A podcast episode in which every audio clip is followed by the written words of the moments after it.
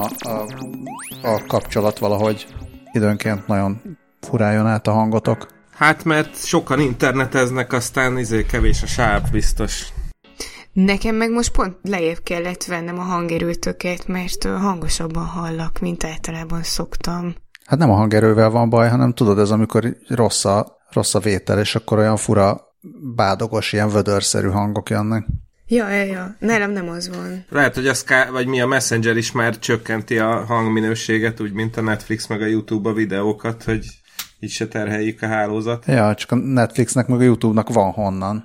Azért a... Bár nem volt baj eddig sem a Messengerrel. Na mindegy. Igen, még az volt a legstabilabb a többiekhez képest, úgyhogy legalább ezt megadhatjuk a cukinak. De nem ezzel akartuk kezdeni a csodálatos 104. adásunkat, a 20 perccel a jövőbe 104. adását. Mivel akartuk kezdeni a 104. adást? A mentős adást. Így van, hát azzal, hogy, hogy innen is, ezúton is küldünk egy hatalmas nagy pacsit, meg ölelést, meg támogatást, meg mindent az orvosoknak, ápolóknak, egészségügyben és környékén dolgozóknak. És ha már így belejöttünk, akkor szerintem küldjünk nyugodtan pacsit, meg ölelést, meg minden egyéb támogatást is a kamionosoknak, pénztárosoknak, buszvezetőknek és mindenki másnak, aki nem teheti meg, hogy home office-ban bekelje ki a dolgokat. Szerintem pacsit Igen. meg ölelést ne küldjünk senkinek. Két méter távolságból integessünk hát, nekik. Ilyen, ilyen, ilyen social distancing Köszönjük egy, meg szépen. A, a, a a déli showban hallottam az érintésmentes high five-ra nagyon szép megoldásként a Wi-Fi kifejezést, úgyhogy... Oh. Én, én szívecskéket mutogatok a mikrofonba a kezemmel. Na hát úgyhogy... Ö, és, és én még mindazokon felül, akiket felsoroltál, én mindenkinek óriási pacsit küldök, aki tényleg tartja a social distancinget ilyen kiskapuk nélkül, hogy én tartom a social distancinget, csak leszaladok ezért azért, azért, amiért nem kellett volna. Engem az ilyenek itt nagyon feldühítenek, ma is láttam néhányat. Úgyhogy azoknak is óriási szívecskék, akik tényleg megértették a szabályokat, és elfogadják és betartják. Így nem így terveztük azért a 104. adást, szerintem. Még, még, úgy, még a századik adás idején se igazán így terveztük a 104. adást. Tehát ez nem volt, nem volt feltétlenül kitalálva, hogy majd a 104-es lesz a mentős. Igen. De így alakult. Ja. Már, már teljesen távolinak tűnik az, amikor a századik adás alatt Damage még itt ült a lakásban. Ja, és fogadjunk, hogy közelebb volt, mint másfél méter. Igen, mert tényleg, rövid a ez mikrofon. Lehetett, ezt lehet, ez, ez, ez már visszanézve igazából már önmagában ez olyan különlegesnek tűnik, hogy több mint egy ember volt egy légtérben, és úgy vettük fel a podcastot, és nem? Tehát e, ez volt a különlegessége annak az adásnak. Igen, ugyanakkor ezt már korábban is megemlegettük, de hát mi, mi már előtt, mi már akkor is home office-ból nyomtuk Before It Was Cool. De megígértük, megígértük, hogy nem koronával kezdünk. Ez így van. Nem, nem, pedig farkas törvények vannak már lassan. Igen, ugye arról is beszéltünk, hogy most azért lesz jó, mert csak koronás hírek lesznek, és hogy nem szaladunk bele korábbi tartalmakba. Na, most mivel van a nem korona rovatunk, amit ezzel ugye meg is nyitottunk, én egyből egy ilyen rászaladással kezdenék, mivel uh, valamiért ez így elment mellettünk, 2015-ös cikket találtam a New Scientist-en, ami, ami szerintem egyrészt baromi érdekes, meg, meg ilyen tök durva, hogy Afrikában a mm, geládamajmok, amik a páviánok egyik családjába ö, tartoznak, szoros szövetséget kezdtek el kötni a farkasokkal, akik bemászkálnak a, az ő területükre, viszont a farkasok ne, kifejezetten nem vadásznak a, a majmok vagy a páviánoknak a kicsinyeire, csak a ö, különféle rákcsálókra, és ez, e, e, ennek a jelenségnek a megfigyelése alapján a kutatók arra kezdtek el következtetni, hogy ez, ez kicsit olyan ez a szimbiózis, mint, mint annak idején, amikor az emberek elkezdték a kutyákat háziasítani. És itt szeretném megemlíteni Vivek Venkataraman primatológus nevét, aki, ö, aki ezt kiszúrta. Wow. És vajon mi, mi, mi történhetett azóta az elmúlt öt évben velük? Hát lehet, hogy azóta már a páviánok sétáltatják a farkasokat, és dobálnak nekik botokat. Ja, vagy fordítva, a farkasok sétáltatják a páviánokat. Igen, azt figyelték meg egyébként, hogy, hogy akár több órát is eltöltenek egymás közel, közelségében ezek az állatok, így méterekre egymástól, ugyanakkor, hogyha a majmok meglátnak kóbor kutyákat, akkor azonnal elmenekülnek, és a kutyák is agresszívan lépnek fel velük szemben, és abszolút zsákmány állatként tekintenek rájuk.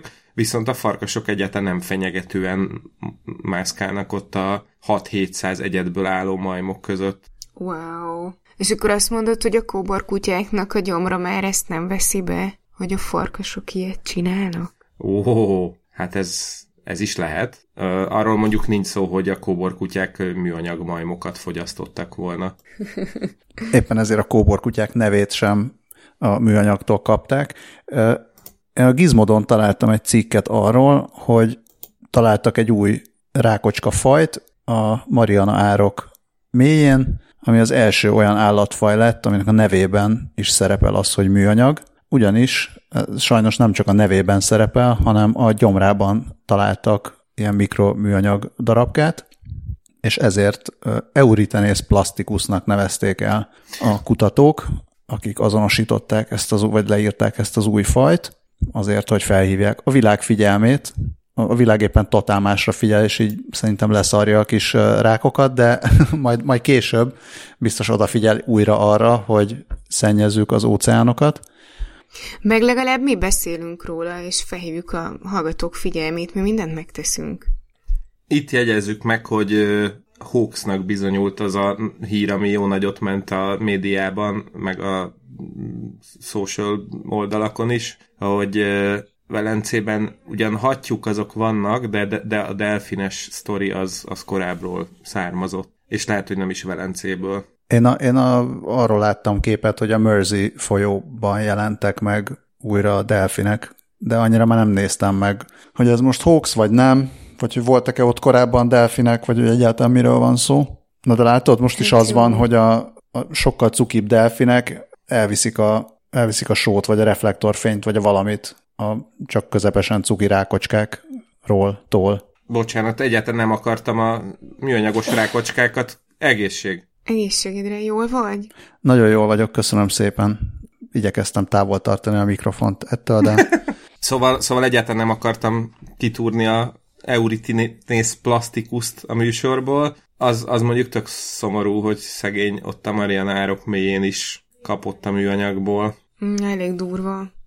Hát állítólag műanyag az most már tényleg mindenhol van. A hegyek tetején, meg ugye az óceánok mélyén, meg még a sarkörökön is, azért, mert nem arra kell gondolni, mint azokban a mindenféle mémesülő fotókon, ugye látszik, hogy amikor arról írnak, hogy a csendes óceánban úszik a műanyag sziget, hogy ez ténylegesen egy műanyag sziget lenne, hanem ezek a kis milliméternél is kisebb műanyag törmelék darabkák nagyobb koncentrációban vannak jelen mindenhol, mint hogyha egyáltalán nem lennének.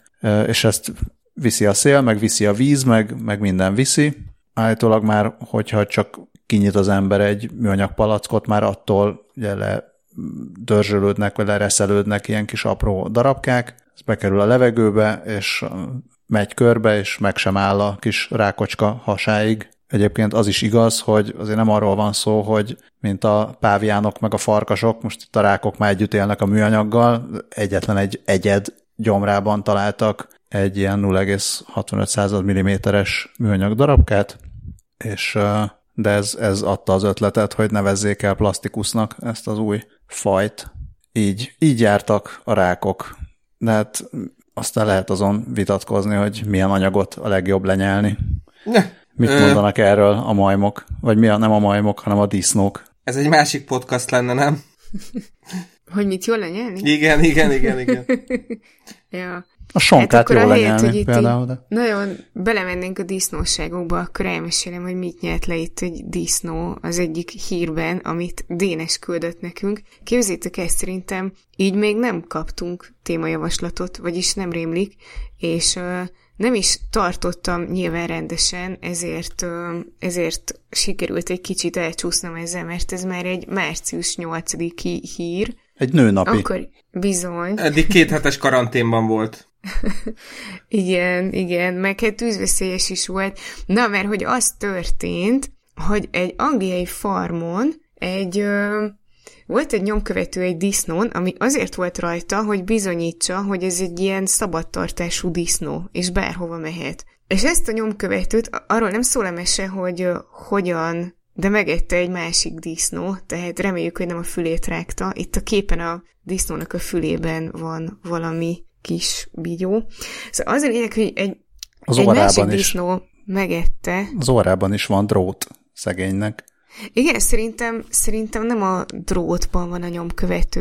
Tehát ha így nézem ezt a képet, akkor inkább a fülében lévő cuccra tippelek. Igen, a füle, a- az, füle az csak így meg, meg szokták így teggelni a, az állatokat, nem? Hogy, hogy a másik Szabad. füle? A másik Itt mind a füle. két fülébe van. De szerintem az is lehet, hogy ez simán egy stockfotó disznó, és egyáltalán nem ezekről a disznókról van szó. Ja, olyannyira, hogy igen, hogy a kreditből ki is derül, hogy a stockfotó.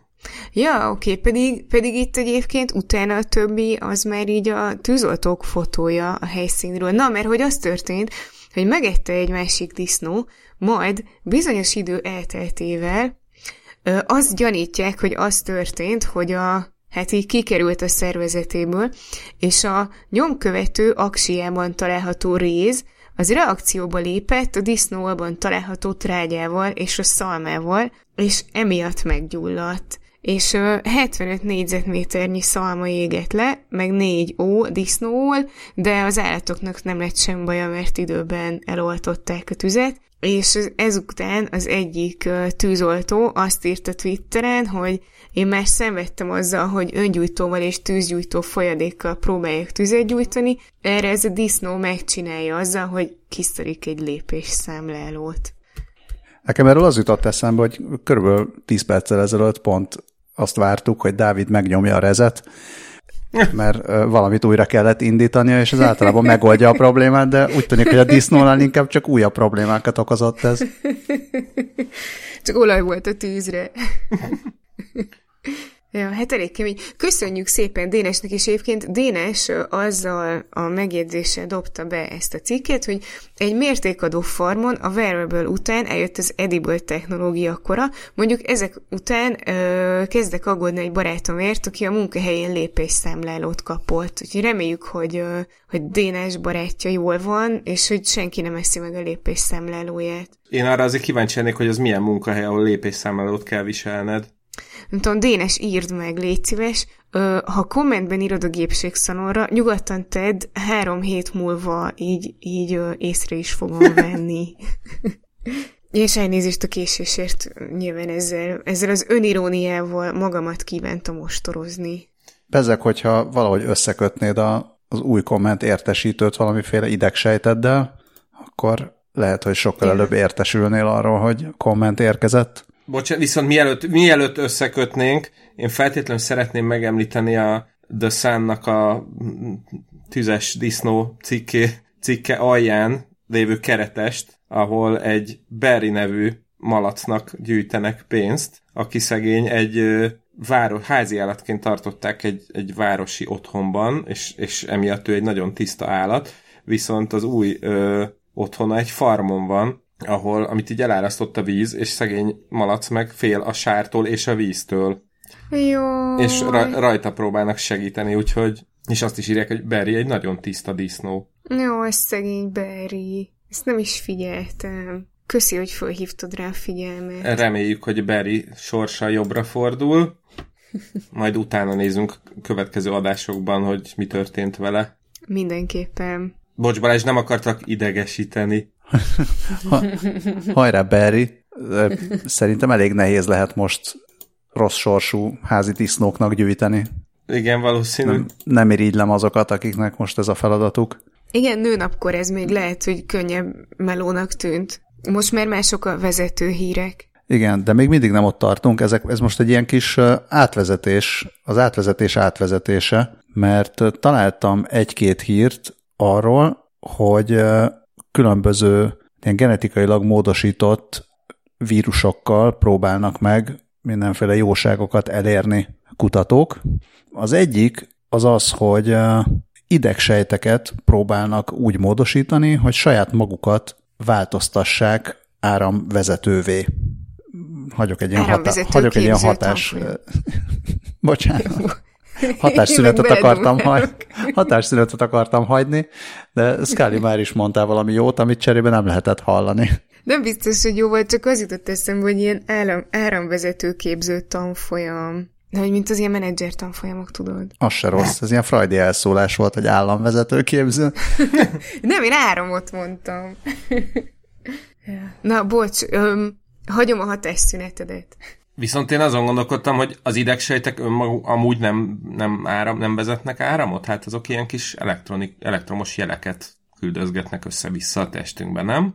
De pont erről van szó, hogy ugyan, ugyan a, az ilyen áram áramlásnak, tehát az elektromos áramnak, meg az elektromos mezőknek nagyon fontos szerepük van a szervezetben, de, de azt akarják elérni, hogy tehát szerintem az, hogy, az, hogy milyen, a, milyen a, az idegsejtek viselkedése elektromos stimuláció hatására, az, az egy ilyen automatikus reakció.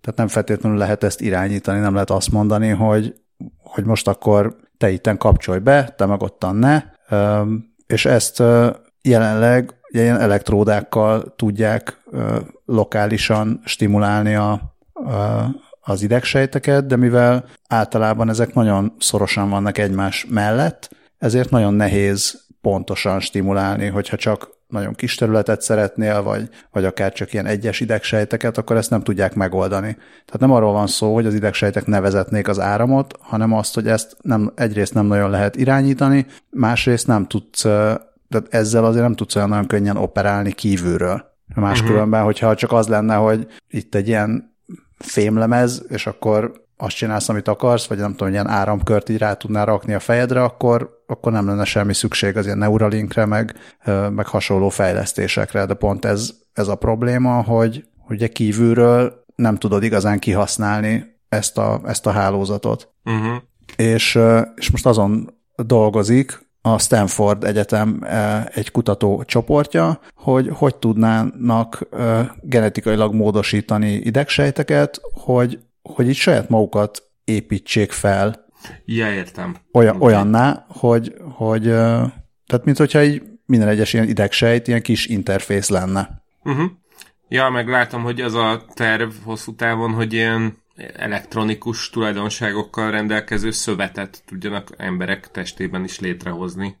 Igen, ez lett volna a kérdésem, hogy, hogy ebből mi lesz a hétköznapjainkban. Hát ez, ez, ez lesz, tehát hogy ez a, az agy, agy és gép interfész, amin, amin dolgozik a, a Muskék csapata is, vagy hát nem tudom, hogy most éppen dolgozik el, de minden esetre, ami, ami a Neuralink lett volna, az is erről szól, meg, meg ott is beszéltünk arról, hogy ez milyen mm, nehéz probléma, hogy kívülről bekapcsolódni az agyba eléggé pontos, meg, meg lokalizált módon, ezen, ezen dolgoznak. Tehát, hogy ezt idegsejti szinten tudnák irányítani, akkor, akkor igazából az egyik legnehezebb problémát ebben a nagy probléma halmazban oldanák meg.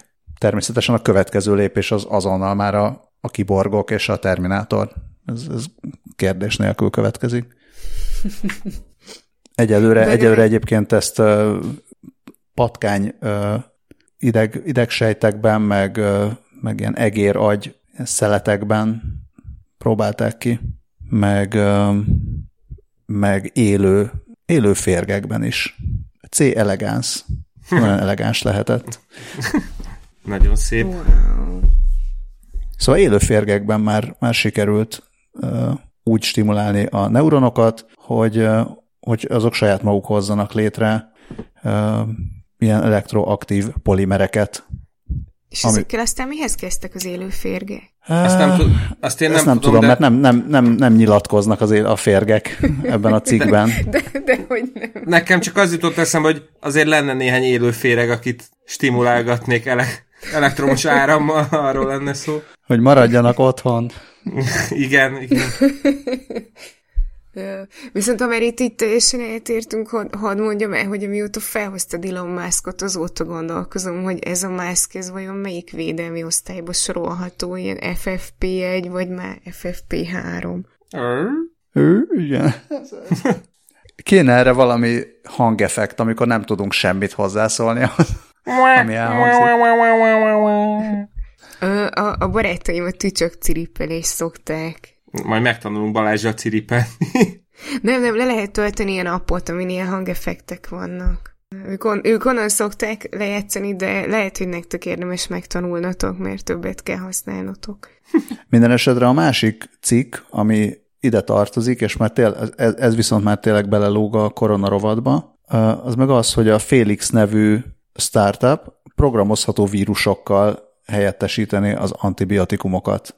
És persze most mostanában valószínűleg a programozható vírusokról legalább annyira nehéz beszélni, mint, a, mint arról, hogy pénzt gyűjtünk szegény malacok számára, akik félnek a sártól.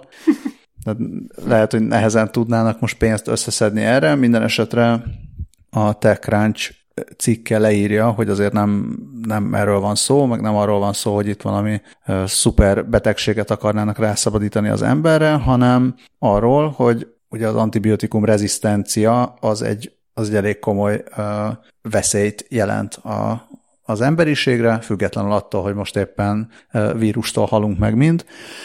Minden esetre a, az is egy út, hogy keressünk újabb és újabb antibiotikumokat, viszont egy másik út, amivel már szintén legalább száz éve próbálkoznak, vagy hát felmerült az a, mint módszer, de aztán, aztán olyan nagyon nem haladtak benne előre, az az, hogy baktérium ölő vírusokkal menjenek neki a, a, a baktériumoknak. Ilyenek léteznek egyébként, és találtam is egy tök jó magyarázó videót a Kurzgesagt nevű csatornán, ahol egyébként tök jó ilyen kis magyarázó videók vannak. Az ő videójuk erről, úgy hívják ezeket a vírusokat, hogy bakteriofágok, mert eszik a baktériumokat, szóval úgy vezetik be ezt a, ezt a vírus típust, hogy ez a, a leghalálosabb élőlény a világon. Most attól tekintsünk el, hogy a vírusok élőlényeke vagy nem.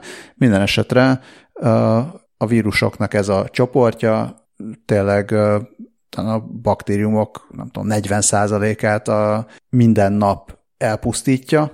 Az a, az a jó, hogy a, a baktériumoknak az antibiotikumok elleni rezisztenciája az, egy, az, az, az nem tud egyszerre fejlődni a bakteriofágok elleni rezisztenciával. Tehát, hogyha a uh-huh. kettőt ilyen kombinációba alkalmaznák, akkor, akkor nem kell attól félni, mert félhetne attól az ember, hogy most akkor létrehozunk valami olyan baktériumot, vagy azok kifejlesztenek valami olyan ö, olyan rezisztenciát, hogy aztán tényleg már semmivel nem lehet elpusztítani, mert ez a kettő valami miatt így ellentétes egymással.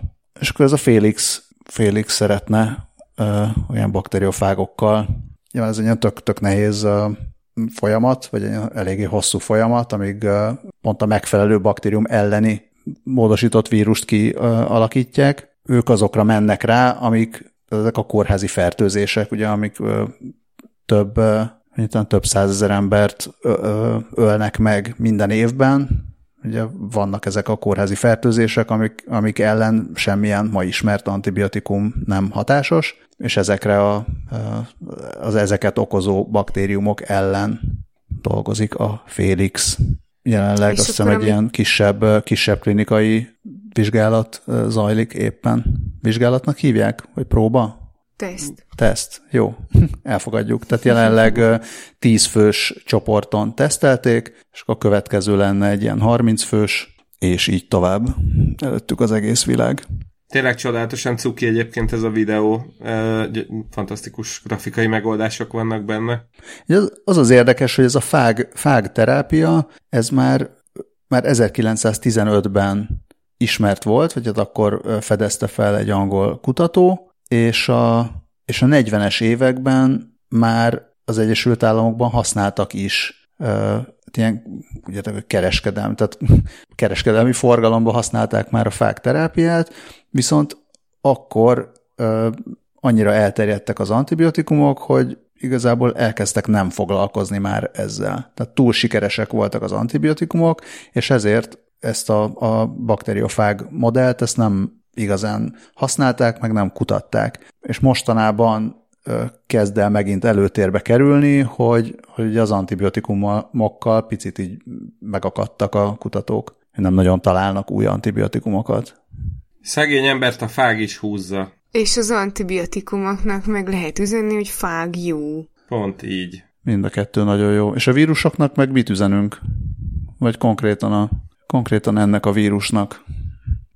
Hát mit üzenjünk neki? Azt üzenjük nekik, hogy, vagy neki, hogy a harcot ellene már erősebb géphálózat segíti, mint a világ hét legerősebb szuperszámítógépe összesen, ha jól látom. Tényleg? Nem, még nem, üz- nem, üzen, nem. Azt üzeni, hogy a bőrük alatt is pénz van, vagy valami más. Legalábbis az amerikai hadseregnek mindenképpen. Ja, hú, Dávid, késői, késői be Igen, illesztése a jegyzetben. Én kérek egy, elnézést, hogy nem néztem meg. Egy last De hír... viszont úgy is vehetjük, hogy a, az előző átvezetésemre te kontrasztál, és akkor most ez most kvittek vagyunk. Egy...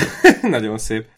Igen, ez egy last minute hír, és pont félúton van így a, a nem korona és a korona rovatok között, ugyanis a, az Engineering 360 uh, oldal, oldalán jelent meg, hogy az amerikai hadsereg olyan bőr alá ültethető bioszenzorok fejlesztésén dolgozik, amik már a egyes betegségek tüneteinek a megjelenése előtt akár két héttel képesek érzékelni, hogy fertőzés történt. Ezt egyébként a amerikai védelmi minisztérium pénzeli ezt a kutatást, a Profusa nevű cég dolgozik rajta, és az, az a lényeg, hogy egy ilyen kis 3 mm-es hidrogél fonalat hozzáerősítenek egy fénykibocsátó elektronikus eszközhöz, ahogy írják. Ja, bocsánat, még annyi, hogy a, a, a kis hidrogél fonalban van egy, egy színváltós molekula akkor úgy néz ki, hogy ezt a kis hidrogén fonalat, ezt beinjekciózzák a bőr alá, ahol a, a, ez a színváltós molekula azonnal megváltoztatja a színét, amikor a gazdatest egy fertőzés ellen kezd antitesteket termelni. Közben pedig ez a, ez a kis elektronikus része ennek a, az eszköznek, az a, az a bőrön megtapad, és a bőrön át fényt lövel a, a testünkbe, és akkor ez alapján alapítja meg, hogy milyen színűre változtatta a, ez a színváltós molekula a színét, és hogyha érzékel színváltozást, akkor, akkor lehet tudni, hogy, hogy valamilyen fertőzés befészkelte magát a szervezetbe. Ugye hát ennek az a nagy előnye a mostani tesztekhez képest, hogy a, még a lappangási időt is megelőzve ki tudja mutatni a kórokozó jelenlétét. Erről az jut eszembe, hogy valamikor gyerekkoromban láttam először olyan hőmérőt, ez a hőmérő csík, hogy irányomod a fejedre, uh-huh. vagy a homlokodra, és akkor mindenféle szép színekbe elkezd pompázni, és akkor megnézheted nagyon pontatlanul, hogy lázad van-e vagy nem. Uh-huh. Hogyha az Igen. ember elkezd benyomogatni magába ilyen hidrogéleket, akkor az hipohondereknek milyen jó lehet, hogy most így megnézed, hogy most akkor változott a színe, akkor most beteg vagyok, vagy, vagy csak bejöttem a melegről a hidegbe, vagy a hidegből a melegre, és akkor azért változott. Lehet paráztatni embereken. Lehet, hogy pont a hipohondrek nagyon csalódottak lesznek ettől, hogy ah, még megint nem vagyok megfertőzve, hát nem igaz. De biztos azt fogják gondolni, hogy nem működik jól. ha csak úgy nem. Ja, vagy kérnek még, még három hidrogélt, hogy háromból kettő legyen az a tuti. Biztos, ami biztos. Na, és akkor most, mivel Balázs már felkonferálta a következő hírt, ezért egyből át is eveznék a koronarovatba ezzel a felütéssel, hogy ez tök jó lesz, hogyha majd ez a szenzor kifejlődik, mert akkor már tök hamar láthatjuk majd, hogy milyen fertőzéssel van dolgunk. Addig is viszont, ugye itt, itt maradtunk a koronavírussal, és hát ezen most azért elég sokan dolgoznak mindenféle irányba, hogy hogy lehetne ezt kezelni, megállítani, kinyírni, stb és hát a múltkori ö, koronás külön kiadásunkban, amikor még naivan azt hittük, hogy egy külön kiadással le tudjuk majd ezt az egészet, ö, beszéltünk a Folding at Home-ról, ami a, ugye a SETI at Home mintájára ilyen Distributed Computing projektként ö, a felhasználók számítógépeinek a processzor idejével gazdálkodva ö, ilyen különféle fehérje modellezési ö, feladványokat futtat le és annyian telepítették ezt a kis programot a múlt, múltkori adásunk óta, hogy ma már a, ez a géphálózat, ami a koronavírus elleni harcot segíti, erősebb, mint a világ hét legerősebb szuperszámítógépe összesen. Az Indexen írták meg, hogy, hogy ez megtörtént, és a, azt is írja, írják, hogy a, a kutató komplex számítástechnikai feladatait segítő hálózat mostanra elérte a 470 petaflop os számítási kapacitást, amivel jelenleg gyorsabb, mint a világ hét legerősebb szuperszámítógépe, kétszer gyorsabb a világ legerősebb szuperszámítógépénél, a Summitnál, ami hosszú távon 149 petaflopot tud. Ez a gép két héttel ezelőtt szintén beszállt a küzdelembe, mármint hogy a Summit, és már talált is 77 olyan gyógyszerkeveréket, ami hasznos lehet a vírus ellen. A bámulatosan erős hálózat már ért is el sikereket, múlt héten segítségével sikerült modellezni az új koronavírus sejtekbe való behatolására, behatolásra használt fehérjét működés közben.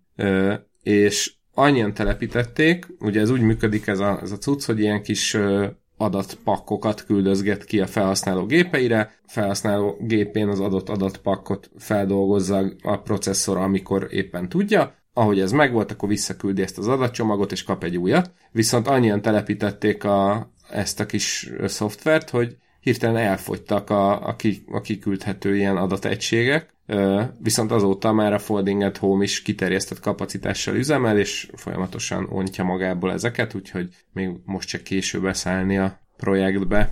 Ez annyira menő, hogy így mutatja, hogy akkor így, hogyha nagyon akarunk, akkor tényleg idézőresen össze tudunk fogni, és be tudjuk dobni, amit lehet. Nekem két, két dolog jutott erről eszembe. Az egyik az, hogy a Universal Paperclips játékban volt ilyen, hogy a számítógépes rendszereid, amik gyártják a paperclipeket, azoknak, hogyha van szabad kapacitásuk, akkor éppenséggel tudnak mindenféle más feladatokat is megoldani, és kicsit ez jutott eszembe, hogy itt a, van a sok száz petaflop, amiből egy része, része fehérjéket hajtogat, és akkor a másik része pedig a világuralomra tör. Viszont a, a másik dolog meg az, és, és több, többféle megközelítésben olvastam erről, amit, amit Scully pontosan az, amit mondtál, hogy ez a összefogunk, és akkor az milyen jó, hogy nem nagyon volt még olyan, legalábbis én nem, nem igazán emlékszem olyanra, se a közelmúltból, se a távol múltból, hogy az emberiség ekkora része foglalkozna fókuszáltan egy probléma megoldásával. És hogy most arra úgy összeállt, összeállt ez a szuperagy, hogy akkor most az emberek nem feltétlenül mi, akik itt csináljuk a podcastokat, de hogy, hogy az okos, nálunk sokkal okosabb emberek, kutatók, tudósok jelentős része így össze, összeállt ez az ilyen szuperképződményé, és, és gondolkodnak azon, hogy hogy lehetne bármilyen módon segíteni a járvány megállításában, a, a tünetek kezelésében, emberek gyógyításában, mindenben. És az már csak olyan mellékes, hogy közben kinézel, és akkor sehol egy chemtrail, értem ez alatt azt, hogy mondjuk nem repül át fölöttünk percenként egy repülőgép, ami persze bizonyos szempontból rossz, de, de van valahogy egy ilyen kicsit ilyen fellélegzés része is. Semmiképpen nem azt akarom mondani, hogy jaj, de jó, hogy járvány van, meg ilyenek, tehát hogy nem, ezek az e-mailek, ezek nem kellenek, csak azt mondom, hogy, hogy egy picit most így leálltak minden másról az emberek, és, és e felé fordulnak. Ami nagyon durva ezt így látni, meg belegondolni. Igen. Ja. Ez a kutatói összefogás az olyan, mint a, mint a kutatók World Aid koncertje. Kutatók éjszakája. Ja. Ja. És még sincs benne nagyon bén a zene. Viszont a, a másik, vagy, vagy még egy cikk, ami erről is szól, az a New York Times cikke arról, hogy mintha végre arra használnánk az internetet, amire való. Persze használjuk sok minden másra is, de... De ki mondja meg, hogy mire való? Hát jó, nem, nem, azt én írtam, hogy amire való, hanem arra használjuk, hogy, hogy tényleg kapcsolatba, kapcsolatokat építsünk más emberekkel, ismerőseinkkel, meg nem annyira ismerőseinkkel. Tehát a, a, szerintem még a Facebookot is értelmesebben használják az emberek. Most az mellékes, hogy a Facebook meg mire használja az embereket, megint csak, az, egy, az majd egy másik program. De hogy, de hogy tényleg itt a, a, virtuális jogától, a virtuális kocsmázásig az az, hogy, hogy több ismerősödre, vagy több távoli ismerősödre írsz rá, hogy hello, mi van veled, a kínaiak már ö, teljes partikat szerveznek, ilyen cloud clubbing ö, név alatt, ahol TikTokon, meg a egyéb kínai appokon live setteket nyomnak, nyomnak a DJ-k. Tehát az, azzal, hogy mindenki, vagy legalábbis nagyon sokan beszorulnak a, a házukba és a képernyők elé, azzal, azzal tényleg előjön az internetnek a, a mindenféle csodálatos tulajdonsága, és ez, ez akkor is nagyon jó érzés, hogyha közben ott van mellette a, a sokkal nagyobb, nagyon rossz érzés, hogy, hogy mitől van ez. Hogy hát, ha szerintem neki bizakodik abban, hogy jó, előbb-utóbb elmúlik majd a járvány, de vajon megmaradnak-e ezek a pozitív hatások, meg megmaradnak-e ezek a tanulságok, képesek leszünk-e ugyanúgy fenntartani ezt a fajta viselkedést, akkor is, amikor, amikor nem vagyunk rákényszerítve, hanem megint lehetünk seggfejek. Hát én egyrészt tartok tőle, hogy, hogy megint seggfejek leszünk, viszont ab, abban is reménykedem, hogy egy pár ilyen dolog szerintem biztos meg fog maradni. Tehát valahogy úgy nehezen tudom elképzelni majd azt, amikor most is ugye már így tudom, elmegy az ember közértbe, akkor már egy csomó helyen fel vannak ragasztva ilyen izé, ragasztó csíkok a padlóra, hogy figyelj, ide álljál, ne a nyakára az előtted lévő embernek, és, és szerintem, hogy ezek a dolgok, ezek mivel sajnos előre láthatóan azért ez még jó néhány hétig, hanem néhány hónapig fog eltartani, mire, mire vége lesz, addigra már annyira megszokjuk ezeket, hogy szerintem egy csomó embernél ez úgy be fog épülni addigra, és, és akkor ez így úgy marad meg, a, meg igen, valószínűleg jó esetben az is meg fog maradni, hogy mondjuk a cégek, nem tudom, mondjuk a tömegközlekedési cégek kicsit rendszeresebben takarítják, fertőtlenítik a járataikat, kicsit jobban odafigyelünk a tisztaságra, meg ilyesmikre. Aztán, aztán gondolom, hogy persze majd ez az első szabad tömegrendezvény alkalmával fog elmúlni, de azért reménykedni még lehet. Én meg azt tippelem, hogy, hogy a segfejek, azok segfejek maradnak, ahogy most is segfejek, így ebben a szituban, viszont, a, viszont az emberek, és remélem, hogy nagyobb része... Viszont mi jó, ö... mi, akik, mi akik jó fejek vagyunk, és szuper Nem, én egyébként pont, pont így ilyen barátaimra gondoltam, tehát ö, rengeteg embertől látok, hallok mindenféle ilyen tök kedves, jó fej, felajánlást, így segít, úgy segít, stb. Meg van a néhány ember, aki meg így, ö, aki meg így elszomorít azzal, hogy olyanokat posztol, amiből így kiderül, hogy ő így direkt ö, nem foglalkozik a social distancing szabályokkal, és én arra gondolok, hogy aki most ilyen, az valószínűleg később is ilyen lesz, viszont aki pedig megtanulta ebből, vagy akit ez arra vitt rá, hogy, hogy segítsen, vagy akár, hogy új dolgokat tanuljon, meg, meg új dolgokat szokjon meg, annál így valószínűleg meg fognak ragadni ezek a dolgok. Ebben reménykedem. Úgy azt, nem tudom, hogy, azt nem tudom, hogy a kis és középvállalkozásoknál mi fog megragadni, mert gondolom ti is észrevettétek, hogy ha napi három olyan e-mailt nem kaptok, hogy a utolsó, nem tudom, nyomda, meg grafikai szolgáltató, vagy nem tudom, szerszámkészítő, vagy akárki egyrészt mindenképpen szeretne téged biztosítani arról, hogy továbbra is nagyon fontos vagy neki, és veled van ezekben a nehéz időkben, másrészt tényleg mindenki átállt a, a maszkgyártásra, szóval én, én olyan, olyan spameket kapok, hogy csak így nézek, hogy ezt, ezt úgy mégis hogy? Nem? Tehát nálatok, nálatok nincs ilyen? Vagy, vagy csak én vagyok ilyen kiváltságos, hogy, hogy tényleg kapom a mindenkitől, tehát most mindenki átállt maszkgyártásra, vagy, vagy az Alibabáról maszkrendelésre, és olyan, olyan cégek küldözgetnek ajánlatokat, hogy mindenképp tőlük rendeljek maszkot. Ott van az aláírásában tényleg, hogy nem, nem, nem is véletlenül jutott eszembe ez a szerszám készítő, tehát hogy ilyen mm. elmebaj. Nekem, nekem egyetlen egy cég volt, ami így küldözgette, és pont most iratkoztam le, egy, egy olyan oldal, ahonnan ilyen elcigi folyadékot rendelt, nem, elcigi alkatrészt rendeltem, és ők, ők mondogatják, hogy, vagy írogatták, hogy arcmaszkot, ö, vegyek, de hát így ö, pont ma iratkoztam le. Nekem az elmű írogat mostanában, nem tudom, ilyen hetente néhány alkalommal, hogy kérjek ajánlatot napelem telepítésére. Ami nem tudom, hogy miért, de jó. De azt nem írta az elmű, hogy veled van, és támogat a nehéz időkben, és fordulj hozzá Nem, azt, azt, írta, azt írta, hogy nyereményjátékon vehetek részt, hogyha most kérek ajánlatot napelem telepítésre. Nem egyébként, de lehet, hogy csak nem olvastam végig, de nem, szerintem nem. Én nem kaptam ilyen, ilyen ajánlatokat nagyon, én inkább azokon a hirdetéseken akadok fenn, akik ott olyan cégek, akik úgy tesznek, mintha így mi sem történt volna, és mindig azon gondolkodom, amikor ilyen hirdetést látok, hogy ez most akkor egy régről bemaradt kampány, amit most arra időzítettek, aztán itt a nagy kapkodásban elfelejtették, hogy tényleg ennyire hülyék.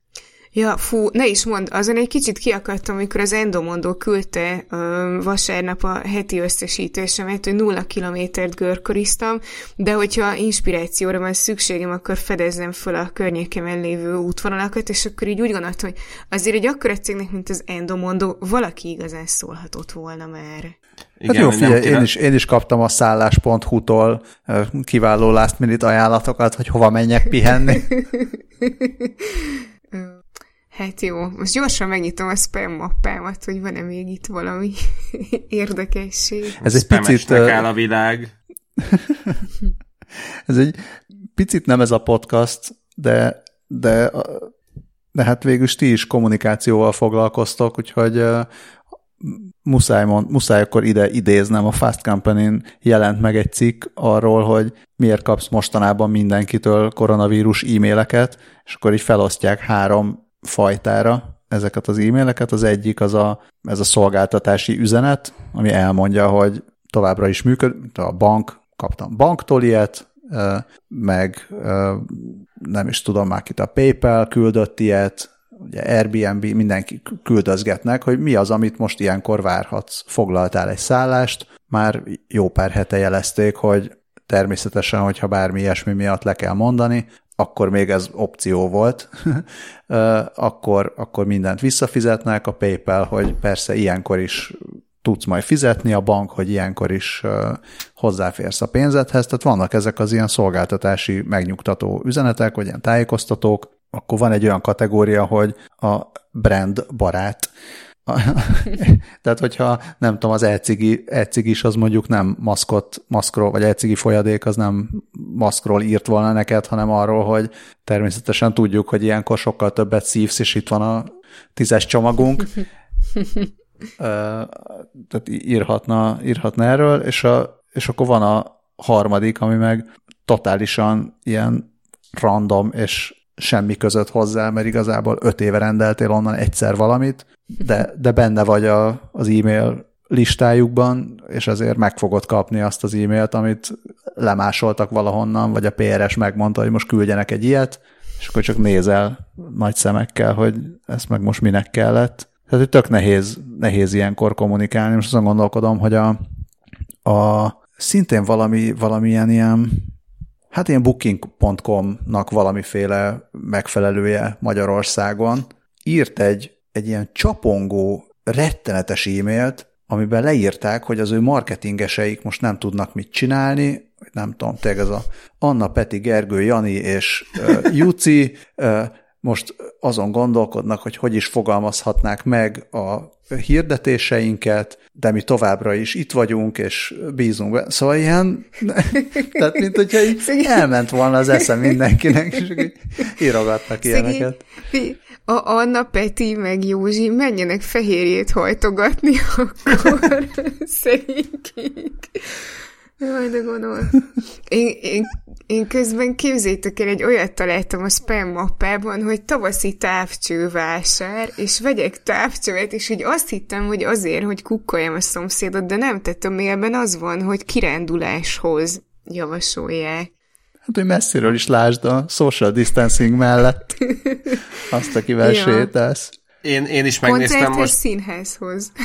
én is megnéztem most a spam mappámat, és ö, kilenc nappal ezelőttről, amikor azért már masszívan tehát amikor én speciál már otthon voltam, és már többek, többek is otthon voltak, akkor érkezett a Ved velemtől egy jó hírlevél, ami eleve ilyen, nem is tudom, 200-as betűmérettel az elején az élények Budapesten felirat olvasható, és nagyon szép, mert egyrészt többek között műnyulas kutyafuttatást ajánlgatnak komoly kedvezménnyel, és egy olyan szolgáltatást, aminek, tehát ha valaminek istenesen betett ez a válság, a szabaduló szoba. Mert mert való, valószínűleg az összes szabaduló szobás cuccot be lehet csukni ezután, mert ember nem lesz, aki azt mondja, hogy igen, zárjatok be ide valamennyi időre, aztán majd valahogy kijövök onnan. Viszont mekkora ötlet, figyelj, ezt meg kéne csinálni hogy szabaduló, szabaduló szoba terveket, hogy saját, mag, saját lakásodat berendezheted szabaduló szobának. Oké, okay, ez, ez tökéletes. Vagy, Va- vagy, vagy ilyen videókapcsolaton összekapcsolni embereket, és akkor te szabadulj ki a másik lakásából. Kiváló. Eb, eb, na, kedves hallgatók, CRTM 20 perccel a jövőbe, ebben nagyon masszív biznisz lehetőséget látok. Dehogy is, egy... ez szabad, szerintem ezt open source-ba dobjuk open ki. Source. Kedves na, hallgatók, jó, csináljátok jó meg. Ezekben az jó. időkben. Jó, jó, Mit akarsz itt nyerészkedni? Jó, jogos, jogos, jogos. Ne, csak küldjetek róla valami beszámolót, videót, e-mailt, hogy ha megcsináltátok, hogy meséltek, hogy milyen. De csak ha jó. Ha szar, akkor, akkor tartsátok meg magatokat. Ha szar, akkor, ha szar, akkor csak Dávidnak küldjétek. Nagy, nagyon drága. Vagy a Skáli csupa szívkukackast.hu címen várom ezeket a kevésbé sikerült felvételeket. Na, de csak gyorsan ide, uh, Singularity Hub-on összeszedtek hét olyan dolgot, amitől a, ez a kollektív intelligencia az, vagy ami, amivel, vagy ahogyan a kollektív intelligencián küzd a világjárvány ellen. Az egyik, ami hát azt mondanám, hogy közepesen működik, a, a járványok kitörésének az előrejelzése és modellezése, mert ugye beszéltünk arról, hogy, a, hogy már 2019. december végén volt egy olyan egészség monitorozó AI platform, ami jelezte ügyfeleinek, hogy Wuhanban kitört egy járvány, de hát láttuk, hogy mondjuk ennek olyan nagy hatása a világra úgy tűnik, hogy nem volt. Elképzelhető, hogy voltak olyan befektetők, akik emiatt vettek és eladtak. Ugye ebből aztán persze volt az Egyesült Államokban is probléma, nincs a kettő összefüggésben, de ugye amerikai szenátorok vagy képviselők kerültek bajba amiatt, hogy, hogy ugye belsős információjuk volt a járvány kitöréséről, és ennek megfelelően mielőtt még bárkit tájékoztattak volna erről, gyorsan még eladtak jó csomó részvényt. Szóval Szóval szerintem nem, erről, nem erre gondol a Singularity Hub, hanem az a, arra gondol, hogy talán egy következő járványnál ezeket az előrejelzéseket egy picit vagy komolyabban veszik, vagy jobban tudják majd, hogy mit kell csinálni. Még többet eladni. Igen, minden esetre ez a, az adat, adat összegyűjtés és insight generálás, ez, ez tudna működni, akkor, hogyha sok-sok gép össze van kapcsolva. És hogy ez mennyire tudna működni, ahhoz hadd dobjak be itt most így on the fly egy kiegészítést ehhez, mert még múlt héten írtam a G7-re uh, egy cikket arról, hogy uh, egyébként egy New York Times cikk alapján, hogy Amerikában a Kinsa Health nevű cég ilyen IoT-s internetre csatlakoztatható okos lázmérői elképesztően jó eszközt adtak a, a, az orvosok kezébe, mert pont, pontosan emiatt, mert a, a, azt tudja, a, vagy annyiban IoT ez a, ez a lázmérő, nyilván anonimizálva feltölti az adatokat a, felhőbe, és így rárakják egy térképre a megbetegedéseket, és kb. egy millió darab ilyen lázmérőt osztottak már szét Amerikában, így nagyjából mm, kb. két millió embert től átlagosan kb. 2 millió embertől kapnak adatokat, ilyen lázadatokat, és ezzel a technológia, vagy hát ezzel a térképpel ez a Kinsa Health nevű cég korábban már képes volt előre, előrejelezni egy influenza járvány terjedését, most pedig azt mondják, hogy valós időben képesek követni a koronavírus fertőzést is, sőt, tehát annyira valós időben, amennyire még a CDC, az amerikai járványügyi központ sem volt képes, és az influenzával kapcsolatban van ö, már elmúlt években átlagosan két héttel azelőtt már a kínszánál tudták, hogy merre terjed az influenza, mielőtt a CDC frissítette volna a Flu, FluView nevű oldal, oldalaik, oldalukat, és azt mondták is, vagy azt is írták, hogy, mert hogy én, én egyből ezen kezdtem el vakarózni, hogy fú, de hát a, izé, az ilyen egészségügyi adat, az ilyen nagyon különösen érzékeny, meg nem tudom mi, de hogy a kínszások is mondták, hogy nincs szükségük a személyességre. Ha egy bizonyos körzetben, egy megyében, vagy valahol az, hirtelen az átlagosnál több belázasodást jeleznek a hőmérőik, akkor nagy az esély, hogy ott éppen létrejön egy fertőzési gócpont és a mostani lázmérésekből bejövő adatokat összevetették a korábbi évekre jellemző influenza adatokkal, és, és azokat a megbetegedéseket, ahol nem, amit nem magyaráz az influenza forkasztjuk, ott azt onnan tudják, hogy ott koronás esetről lehet szó. Az, az a durva benne, érdemes megnézni, bedobtam a jegyzetbe a cikket, van benne, benne van ez a térképe a kinszának, és, és hát nagyon súlyos, hogy Floridáról biztos többen láttátok ti is a, azt, hogy ott a tengerparton lebzselnek az emberek azok után, tehát így tényleg így üvölteni kell velük, hogy húzzanak már haza, meg minden. Meg ugye Floridában nagyon sok az idős ember, és nagyon durván néz ki ezen a térképen, hogy, hogy így az USA térképén ilyen sárga, sötétebb, világosabb sárga foltok vannak, és Florida az meg ilyen tök piros, vörös, izé nagyon, nagyon kemény. Na, hát csak ennyi, bocsánat, ennyi kitérőt szerettem volna itt a, a kit járvány modellezés mellé oda tenni. Teljesen, teljesen jogos kitérő, meg illeszkedik majd a következő hírekbe, csak még végig szaladok, mert uh, ez azt mondtam, hogy hét, hét pontba szedte össze a Singularity Hub, hogy mire jó a kollektív, nem tudat, de mondjuk egy kollektív intelligencia. Beszélnek itt a, az ilyen állampolgári tudományról, hogy hívják ezt a citizen science, tehát hogy a, a, az ember, végülis kicsit olyan, mint a Foldit is, hogy, hogy mindenki letölt egy appot, és akkor a közös adatszerzésből jön létre majd a, a modell alapja. Ugye ebben az esetben erről beszélsz te is itt igazából, tehát te már így a kettes Igen. pontot elmondtad, hogy ugye itt a, a testőmérséklet alapján állít össze adat, adatbázist, a másik, amiről hát 2018-ban írt a BBC, vagy 2018-ban volt ez a BBC-nek egy projektje, hogy ami végülis most is tök hasznos lenne, az emberek helyzetét követő app, azt, azt kérte tőlük, hogy jegyezzék fel, hogy kivel találkoztak aznap. És meg e, e, ez ugyanarra, kicsit rímel arra, amit mondtál, hogy egy csomó ilyen privacy megfontolás van, meg érzékeny adat, meg, meg jaj, jaj, jaj, de hogyha ha beraknak megfelelő um, hát ilyen óvintézkedéseket, hogy mondjuk metaadatok átjöjjenek személyesen, ne, köt, ne legyen hozzád köthető az adat, akkor, akkor tényleg adott esetben, tehát most például, amikor, amikor tök jó lenne követni, hogy, hogy a fertőzésnek kitett emberek merre felé jártak, kivel találkoztak, nagyon hasznos lenne az, hogyha ha, ha mindez az adat könnyen beszerezhető lenne, vagy követhető lenne valahol. Vannak olyan országok, ahol követhető, és vannak, ahol nem követhető.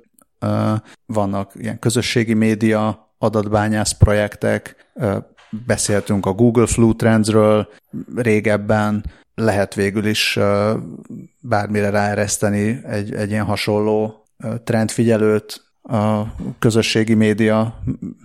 Hát nem tudom, hogy ez, ez mondjuk egy ilyen pozitív felhasználása, és most, most szerintem nagyon sok szempontból könnyebben adják fel az emberek a, a privacyhez való jogukat, vagy a ragaszkodásukat, ami azért veszélyes is lehet erről is majd egy, egy picit így a, a következő híreknél szerintem beszéljünk. Akkor vannak nyílt forrású teszt csomagok. Ugye most az is egy, egy kulcskérdés, hogy hány embert lehet tesztelni egy nap, milyen gyorsan jön meg a teszt eredménye, az elején akár több nap is volt, mire, mire a teszt eredményét megkapták, most már talán órán belüli tesztek is léteznek, de kevés van belőlük, de máshonnan tudják csak beszerezni, de más országból kell beszerezni, tehát problematikus az, hogyha ha ráállnak többen kutatók, mindenki rááll arra, hogy, hogy hogyan lehetne jobb, gyorsabb,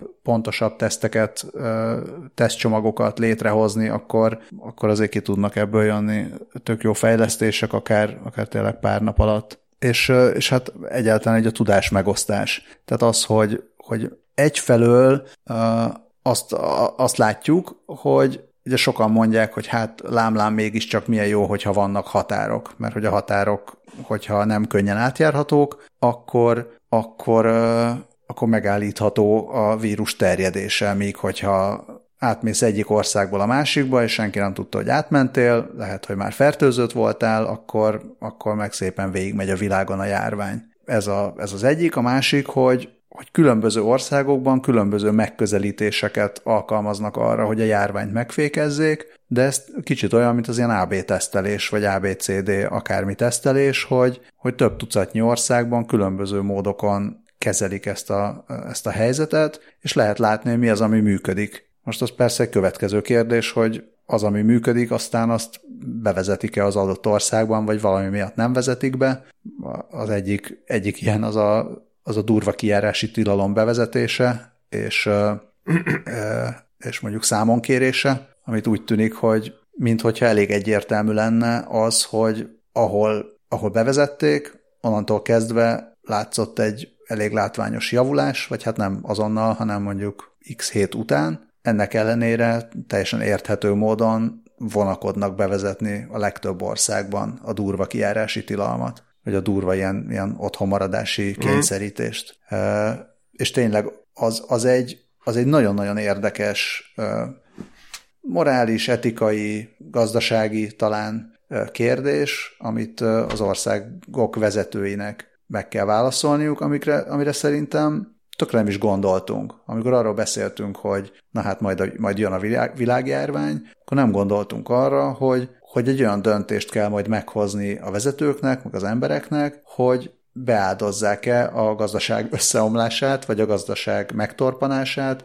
azért, hogy ne nagyon halljanak meg emberek, vagy pedig azt mondják, hogy hát igazából az az 1-2 százalék, meg pláne, hogyha ilyen idősebbek, akkor végül is lehet, hogy inkább, inkább hasznos az, hogyha nem torpan meg a gazdaság. Szóval, hogy, hogy ilyen, ilyen döntések vannak, és akkor ezek a döntések ott vannak a politikusok kezében, vagy egy politikus kezében, és milyen módon tudnak az emberek erre bármiféle mondjuk befolyást gyakorolni. Vagy van-e, van-e bárkinek erre, akár saját magára nézve elképzelése, hogy ő maga hogyan döntene. Tehát beszélhetünk itt a, erről a trolley problémről, hogy most akkor inkább üsd el a nagymamát, vagy inkább az öt kisgyereket, de itt most úgy tűnik, hogy van egy, egy valós probléma, ami, ami eléggé ilyen hasonló ehhez, és nem nagyon tudnak benne dönteni egyelőre. És nem látjuk, hogy a döntéseknek mi, mi lesz a következménye. Tehát ez egy, ha csak egyszerűen akarok fogalmazni, akkor egy ilyen nagyon érdekes ponton létezünk most.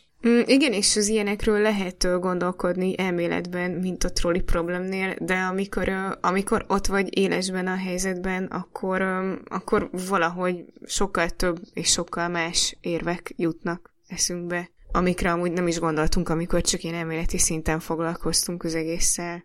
Igen, viszont az Egyesült Államokban meg közben éppen a második megoldás felé látszanak hajlani a, a vezetőség, úgyhogy az se, az se tűnik túl szépnek. Hát nem véletlenül mondtam ezt, mert tényleg igen, erről van igen. szó, és ott nem, nem azt mondanám, hogy vagy hát nem tudom, hogy ki hajlik e felé, de az, aki kimondja, az pedig az elnök, és azt nem tudjuk itt, hogy persze talán volt még, volt még egy szenátor, aki, aki így elbefentette magát valami interjúban erről, hogy hát biztos benne, hogy a nagyszülők így feláldoznák magukat szívesen, nem? Valami, valami hasonló megfogalmazása volt.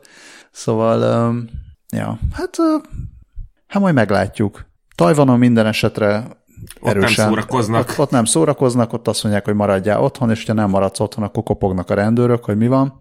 A 444-en olvastam ezt a cikket, hogy, hogy egy egyetemista írta a Twitteren, hogy lemerült a telefonja, és 50 perc múlva kopogtak a rendőrök, hogy ellenőrizzék, hogy mi van vele, ugyanis aki karanténban van, azt a Tajvanon folyamatosan figyelik, és a cella információk alapján nézik, hogy most akkor kikapcsolta a készülékét, vagy elhagyta a lakását, vagy ilyesmi, és azonnal oda mennek, hogy ugye nem tetszett elhagyni a lakást. De addig állítólag már négy különböző hatóság próbált a telefonon elérni. A, ami, ez, ez vicces, hogy meg, megpróbálja, észlelik, hogy kikapcsolt a telefonja, és erre megpróbálják telefonot Hát, hát ha mégiscsak valami, valami rossz a jel.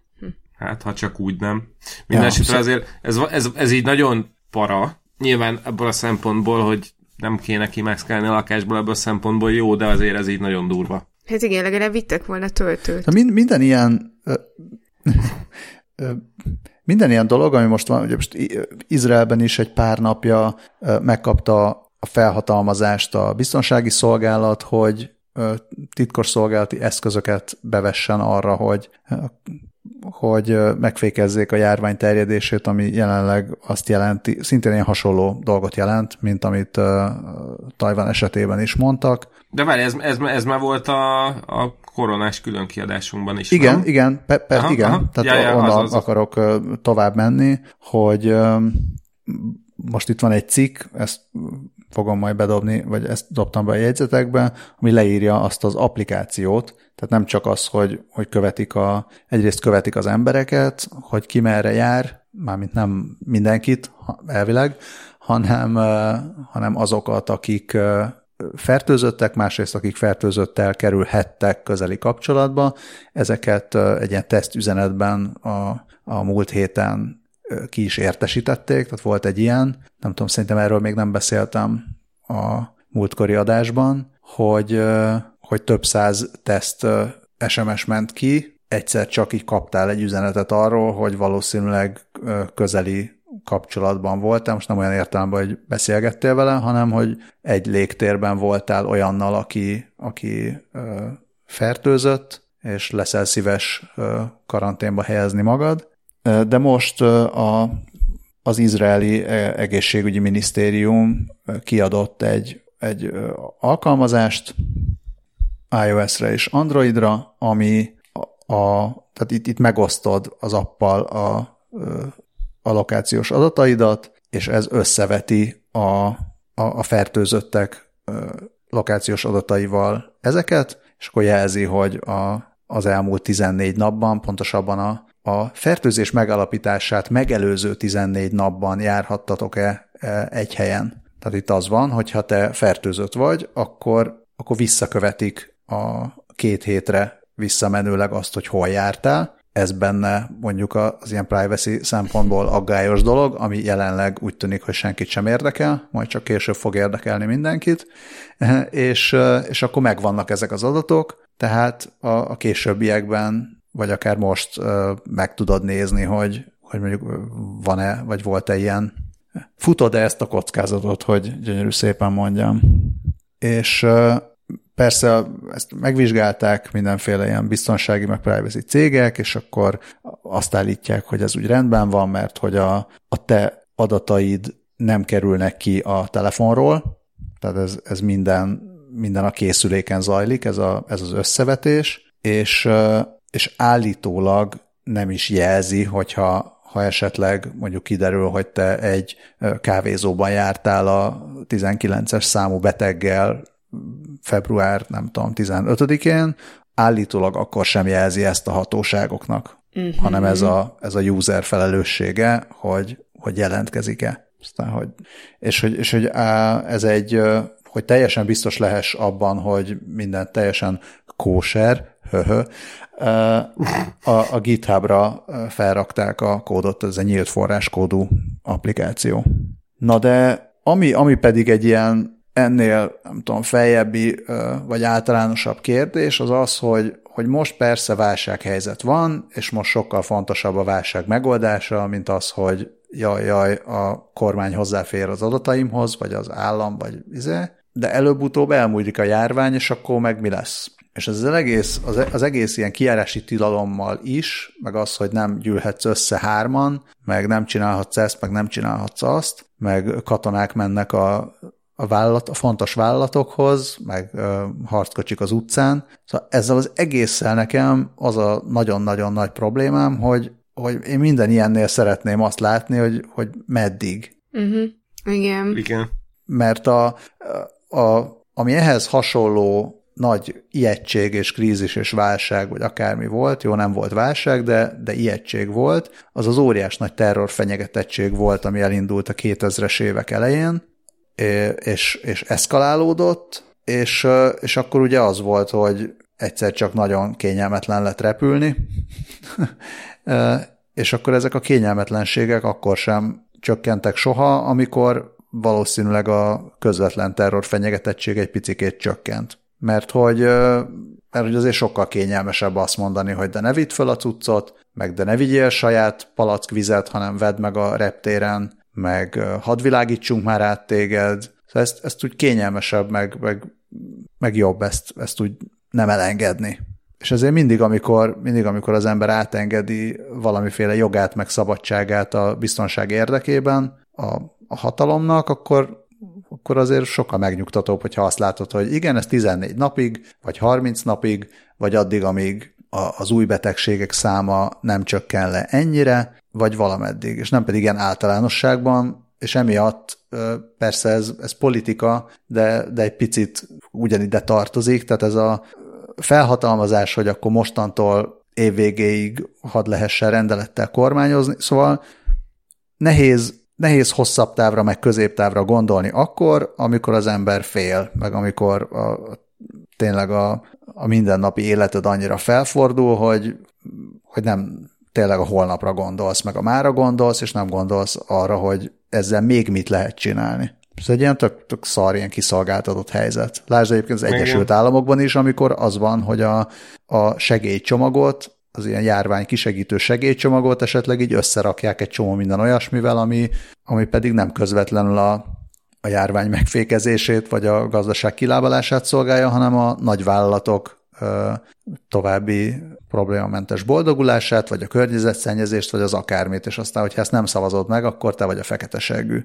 Ezt egyébként én nem is értem, hogy ezt a gyakorlatot, ezt hogy nem tiltották még be így a világon mindenhol. Ja, tehát nyilván persze értem pénzért, de, de hogy szóval nekem akkor olyan fura, hogy most így hogy mi köze van a járvány elleni védekezésnek ahhoz, hogy most, ha nem tudom, ilyen-olyan szektornak a dolgait azt belevegyük, de mindegy, ez másik podcast lesz, úgyhogy ezt nem, ebben nem menjünk bele mélyebben. Bármelyik szektor gyárthat már maszkot, megállapítottuk az előbb. Viszont igen, ha már itt tartunk, uh, amikor a hatóságok és a kormányok és az egyebek folyamatosan tájékoztatják az embereket, akkor azért egy kis magyar rafkót ide is sikerült becsempészni.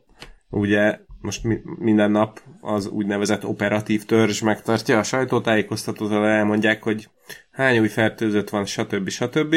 Most ezt ugye mi minden nap szoktuk nézni, mert hát írni kell róla, és hát a leggyakran a, a Facebookos streamet szoktuk nézni, mert van úgy, hogy az a legegyszerűbb, és hát több, nap, több, több napon át előfordult, hogy ugye ott megy a szöveg, ott éppen Müller Cecilia, vagy, vagy valaki más éppen mondja az úgy van, és mellette, mivel Facebook élő, ott sorjáznak mellette a kommentek, meg eleve nagyon vicces olyan screenshotokat lőni mondjuk a tisztifő orvosról, hogy közben ilyen kis smiley meg like jelek ott izé repkednek a feje körül, de ennél sokkal, sokkal keményebb, hogy a, a, az élő közvetítésnél a, a kommentekbe beírogatják szépen az emberek, hogy 2006-os dízel passzát kombi van eladó, aztán lőttünk egy olyat is, hogy eladó Suzuki Swift, úgyhogy tehát valahol, illetve egy Opel Astrát is igen, igen érdeklődni privátban, valahol lenyűgöző ez a leleményesség, meg, meg ilyen marketing kommunikációs szempontból elég komoly reach tudnak ez, tudtak elérni ezek a jó emberek, nyilván a másik oldalról meg egy, van egy erős ilyen hát neked is csak gratulálni tudok érzése az embernek. Hát ja, igazi rafkó korszak. Nagyon szép. Na, aki értette ezt, a, ezt az utalást, az írjon privátban. Kommenteljen a gépségszalonra.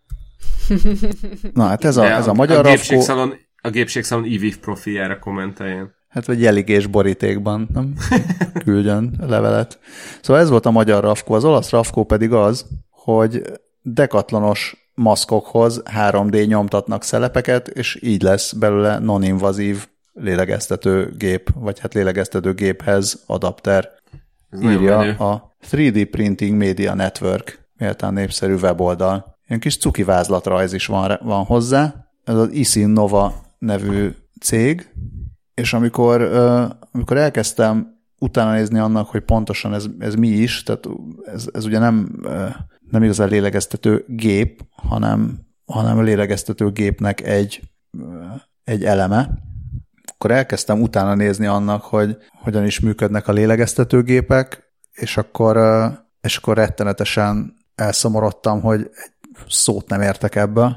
Uh, nem mondod. A kiderült gyerekek, kép, képzeljétek el, hogy a lélegeztetőgép az egy bonyolult szerkezet. nem, nem tudom, hogy ezt nem, tudtátok -e. Ne. Hát most ettől elállt a lélegzetem. Ugye? Szóval, uh, szóval, ja. És akkor, amikor elkezdtem keresni, a, hogy hol van egy egyszerű leírás arról, hogy mit csinál a lélegeztetőgép, amellett, hogy lélegeztet, kiderült, hogy nagyon sokféle lélegeztetőgép van. Addig még értem, hogy van invazív és nem invazív. Ugye ezt gondolom, hogy a, a nem invazív az olyasmi, mint egy ilyen kis maszk, tehát hogy nem, nem kell beléd menni, hanem csak felveszel valamit, és akkor segíti, a, segíti az amúgy meglévő légzést. De van vagy 15 féle rövidítés, én találtam egy Semmelweis egyetemi, hát úgy tűnik, hogy vagy jegyzet, vagy puska, vagy nem tudom, vagy ilyen előadás összefoglalót, ahol érdeklődők ezt elolvashatják, de hát eléggé ilyen elbizonytalanító. A lényeg az, hogy, hogy ezek, ezek a drága olaszok itt búvármaszkból csináltak olyan lélegeztetőgépet, tehát ami, ami inkább ilyen légzés segítőnek mondanám. Tehát még nem, a, még nem az intenzív, még nem azoknak, akik intenzív osztályon vannak, vagy intenzív ellátásra szorulnak, hanem egyszerűen akiknek egy kicsit rá kell segíteni, mert mondjuk légzési elégtelenségük van. De már ez is valami, mert akkor ez azt jelenti, hogy aki, akinek ugye nem kell nagyon nagy segítség, az nem foglalja el a, a, a durvább gépeket, és akkor a, a kritikusabb eseteknek is jut gép. Uh, szóval... Igen, és hát an, annál is inkább, mert, mert hogy ez a szelep, vagy tehát nem ez a szelep, hanem a valamelyik szelep, ilyen csatlakozó szelepe ezeknek a cuccoknak. Ez egy olyan dolog, amit nem, ha jól értettem, akkor ezt így ugye emberenként cserélni kell, hogy ne fertőzzék össze-vissza egymásnak hasonlók. Uh, viszont ez tök nagy hiánycik volt, és két szintén olasz ilyen, nem tudom, startupos, vagy vállalkozó, vagy csak simán ilyen élelmes ember rájött, hogy, hogy abból azt simán tudják 3D nyomtatni, és aztán a, az a cég, amelyik azokat a konkrét lélegeztető gépeket gyártja, amik ezek a szelepek kellenek, meg, megfenyegette őket, hogy darabokra pereli őket, mert hogy ez az ő technológiájuk és, és elnyebelnye. Ők meg köszönték szépen leszarták, és gyorsan nyomtatták tovább ezeket a cuccokat, hogy ott a betegeket el lehessen látni. Ezt most csak azért jutott eszembe, mert hát ugye a hasonló téma, és nem igazán értem, hogy most annak a konkrét cégnek miért fájt ez annyira, hogy most, ja Istenem, ott néhány száz ilyen szelepet nyomtatnak, hogy ne halljon meg ugyanannyi ember. Tehát nem teljesen értem az ő kommunikációjukat se de ugyanakkor meg... Igen, ez... akkor vittek volna oda ők maguk. I- igen, igen, szóval tehát nem tudom, én lettem volna a cég, a CEO helyébe, akkor én mondtam volna azt, hogy gyerekek, köszönjük, és akkor itt van még, hogy miket, miket és hogyan tudtok 3D nyomtatni, most így hirtelen. Hát igen, úgy tűnik, hogy ez egy kétféle, kétféle cég létezik most a, a kommunikációs meg egyéb szempontból, és az egyik az ez, aki perli azokat, akik 3D nyomtatják a szelepeket, és akkor ebből úristen 3 centtel kevesebb profitunk lesz, meg, meg a, felemelik a kettlebell, meg az egyéb otthoni edzőeszközök árát, mert látják, hogy most az kelendő, a másik meg ez, aki felrakja ingyenesen a tervrajzokat, hogy persze nyomtas te is magadnak, Igen. hogyha kell. Igen. Aztán majd meglátjuk, hogy melyik lesznek, melyiknek lesznek még ügyfelei egy-két év múlva. Hát senkinek, mert mind meghalunk, de nem ez a lényeg. ja, jó. Hát meg melyiknek lesznek területi képviselői esetleg a Kárpáti kommunában. Na melyiknek? Hát még meg kéne néznem, hogy hol van a Kárpáti kommuna, ezt meg is tudom nézni a Reddit disztópia térképei között van egy ilyen sarka a Redditnek, ahol képzeletbeli térképek vannak, de nem úgy képzeletbeli, hogy középfölde, hanem a, a globuszt, vagy hát ugye a világ térképet felosztják különböző alternatív történelmek és egyéb elképzelések szerint, mint például, hogy néz neki egy zombik által gyarmos, gyarmatosított uh, Nagy-Britannia, vagy valami hasonló. Wow. Én megtaláltam a Kárpát Community is, az is ott van a Gizmodon, ott a cikk felső egy negyed, egy harmadának az aljánál kb. És az a jó, hogy mindenhez van egy elmélet, vagy történet, vagy leírás, hogy akár úgy, hogy hogy néznek ki az Egyesült Államok, amikor valami közelebbről meg nem határozott teokrácia, apokalipszis történik, hogy néz neki a nagy tavak környéke, meg ilyen hasonlók. Na mindegy, vicc, Reddit... vicces lehet ezeket Red... így böngészgetni. A redditezők nagyon ráérnek. Az igazi az lenne, ha meg lehetne szavazni, hogy melyik lenne mégiscsak jobb, mint a mostani. hát ezt is lehet. Ja, én jövök még mindig? Hát, ha csak le nem szarod. Leszarnám, de takarékoskodnom kell a WC papírral. Bár egyébként itt, itt lehet WC papírt kapni, nem tudom, hogy most, mostanában már ott is lehet WC papírt kapni? Tökre lehet. Ja, én, én is. Én szombaton voltam boltban, így az egész elmúlt, nem tudom, tíz napban, és akkor, és akkor volt WC papír, és amennyire láttam, így az édességes soron voltak ilyen, ilyen kifosztott részek, de nem mentem be megvizslatni, hogy miket vettek meg.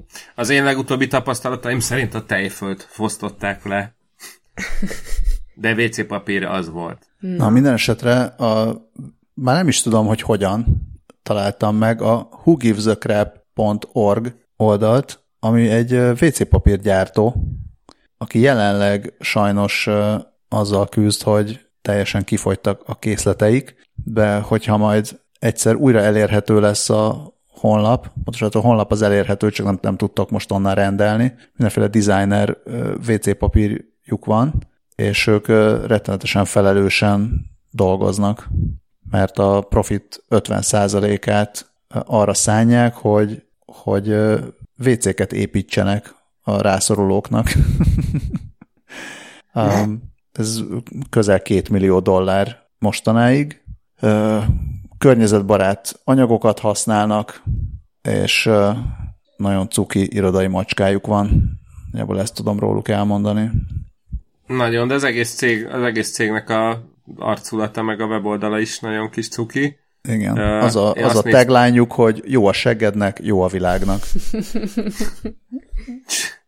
Csodálatos. Uh, azt, azt néztem, hogy nem csak a, a WC papír típusú termékeik fo, ö, fogytak ki, hanem még, a, még az ajándékutalványok is. Most jó WC papír gyártónak lenni. Hát most jó, aztán majd valószínű a következő néhány hónapban nem lesz, vagy hát nem tudom mennyi idő alatt fogynak el a készletek. Nem tudod? Hát én, én nem Kéne tudom. egy kalkulátor. De igen, igen.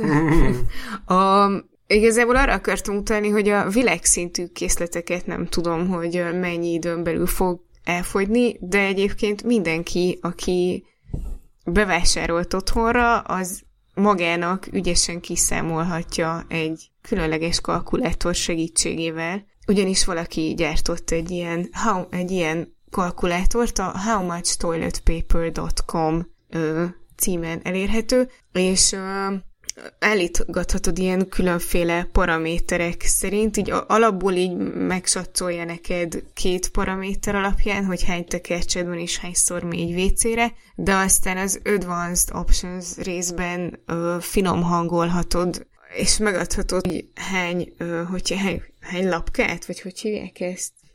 Hány ilyen ki, téglalapot használsz belőle, és hányan vagytok a családban, és ilyenek, és akkor ezzel kiszámolgatod, és ezt egyébként úgy küldte el egy haverom, hogy hát így bevallotta, hogy ő valami fél évig jó most. Úgyhogy ki tudja, hogy tehát neki fél évig tutira nem kell vennie. Hát akkor ő vagy nagyon takarékosan csinálja, vagy egy picit felhalmozott. Hát igen, az ilyenek miatt nincs WC papír. Az van, hogy, az van, hogy én egy ilyen WC papír, mennyi WC papír kell kalkulátort egyszer már saját kezüleg lefejlesztettem, mégpedig a méltán népszerű Excelben. De miért? Amikor, hát amikor a, amikor a kisvállalkozásunk WC papír igényét kellett felmérni. Ó. Még sok-sok évvel ezelőtt. És sikerült pontosan belőni? Hát arra már nem emlékszem, mert akkor még lehetett WC papírt kapni, és ezért, hogyha nem sikerült pontosan belőni, és mégis kellett még WC papír, akkor vettünk. Ja, igen, a boldog békeidők. Csak, csak arra emlékszem, hogy, hogy valószínűleg a paraméterek azok ugyanezek voltak. Hm. Tehát, hogy ez és... nem nagyon ismerősnek tűnt, és akkor elkezdtem gondolkodni, hogy létezik, ha már beszéltünk erről korábban, és akkor így túrtam az agyamban, rájöttem, hogy nem beszéltünk le korábban, hanem, hanem csináltam már egy ilyet egy ö, abszolút valós probléma megoldására. És me- megkérdezted, megkérdezted a kollégákat, hogy mennyit használnak és hányszor mennek, vagy így magadtól megsatszoltad? Hát ez egy nyíltan használható ja, kalkulátor volt. Ja. Én megsatszoltam. Hát ez nagyon izgi. Nem, nem gondoltam volna rólad, tehát sosem gondolkoztam azon, hogy vajon az ismerőseim közül fejlesztette valaki WC papír kalkulátort, de ha, gond, de ha gondolkoztam volna ezen, biztos nem ettél volna az első típjeim között. Akkor még nem ismertük egymást. ja, jó. Akkor még más ember voltam. hát jó. Ez nagyon cuki. Igen. Akár csak a Ugye beszéltünk itt a nagy összefogásokról, hogy ki, ki mit csinál meg most, hogy így járvány van, és hát van, tényleg van egy csomó ilyen tök jó felajánlás, meg, meg ilyesmi. És van egy, van egy ilyen kis, kicsivel szokatlanabb jó fejség. A, a Wired, Wired írták meg, hogy több ransomware fejlesztő csoport ünnepélyesen megígérte, hogy a, járvány, a világjárvány ideje alatt nem támadnak meg kórházakat. Ez hogy hát történik? Hogy tesznek egy ilyen ígéret? Uh, így küldenek egy sajtóközleményt a Wired-nek? Uh, hogy ez, ez hogy megy? Uh, igazából úgy nézett ki, hogy van, a, van egy Bleeping Computer nevű valami, ez egy blog, valakinél elindult valami adás. A mocskos autoplay. Szóval, hogy van, van ez a Bleeping Computer nevű dolog, amire, ami, egy, ami egy oldal, igen, egy, egy ilyen izé, egységsugarú IT portál, ők, ők írtak körbe ö, több ransomware fejlesztőnek, és egyszerűen megkérdeztek tőle, hogy megkérdezték tőlük, hogy náragudjatok, a járvány alatt akartok kórházakat támadni, és ketten visszaírták, hogy, hogy persze hát abszolút leszállnak a, az egészségügyben dolgozókról, bár ezt megjegyezték, hogy kivéve a gyógyszergyárak, és és hát így ennyi, a, ennyi a, a sztori. A, van egy Doppelpaymer, igen, ugye ez a Doppelpaymer és egy Maze nevű ilyen ransomware hálózatról szól, szólt, de közben meg arra figyelmeztet a Wired, hogy érdemes azért ezt fenntartásokkal kezelni, mert a ransomware-esek amúgy kifejezett előszeretettel támadnak meg kórházakat, ugye értelemszerűen azért, mert ott, hogyha ott megbénítják a az informatikai rendszert, akkor azt nagyon gyorsan ki fogják fizetni nekik, csak menjenek el onnan. Olyannyira, hogy egyébként ezen a héten, vagy lehet, hogy ez már a múlt hét volt, a, szintén a Wired megírta, hogy egy cseh kórház ellen ö, phishing támadást ö, hajtottak végre Brno-ban, úgyhogy ö, hát ez csak egy ha, ha őket, ez, ők ketten tényleg tartják a szavukat, már az is nagy dolog lesz, és egyébként meg hát végül is lássuk be tök cukik, hogy most nem, nem rondítanak bele ott rengeteg ember életébe. És szerintem már azért tök cukik, hogy válaszoltak újságírói kérdésre. Szerintem ők legalább annyira jót derültek ezen, mint én, amikor megláttam ezt a, ezt a hírt. Amikor megjött a levél, hogy és akkor hogy is van ez, akkor szerintem nagyot vigyorogtak, és azt mondták, na jó, ennek most írjunk vissza. Én pont, a, De... a, amit néztem, a, néztem itt a csehek, és... ez a cseh támadás, szóval, hogy a, arról viszont olvasni több helyen, hogy a COVID-19-el kapcsolatos, vagy hát ezt felhasználó phishing támadások pedig irgalmatlanul megszaporodtak. Hát azok megszaporodtak sajnos, mert igen, hát ugye mindig a, az aktuális témákkal próbálkoznak a, az ilyen adathalászok, és hát valószínűleg van egy csomó ember, akit jól meg lehet vezetni ezzel, hogy kap egy hírt bármit, ami a koronavírusról szól. Hogy maradjatok otthon, de továbbra se kattintsatok semmire. Így, így. Igen, mert nem lehet ezekben bízni, mert mi van, hogyha ezek ugyanolyan üres ígéretek, mint amilyenek, mint amilyen üresek most a városok. Uaj, de gyönyörű. Ez olyan gyönyörű, mint amilyen gyönyörűek az üres városok, amiket meg lehet nézni uh, drón felvételekről ben. A gizmodó gyűjtését találtam meg, de biztos, hogy van valamiféle YouTube csatorna vagy playlist erre. Ez a, a Gizmodo cikk az amerikai városokról ad egy gyűjtést, Los Angeles, Boston, Nashville, New York és egyebek, a kiürült városokról drónfelvételek. Hát ez ilyen nem, nem teljesen apokaliptikus, mert azért egy-két autó, egy-két ember azért feltűnik rajta, de hát, hát egyértelműen látszik, ezek a milliós városok milyen durván kiürültek, és akkor erre válaszul be is dobtad, igen, láttam ezt, talán ez, ez mai, mai cikk, ugye, az NLC-ről. Igen, igen, igen. A, a egy a Bognár Márton ugyanez.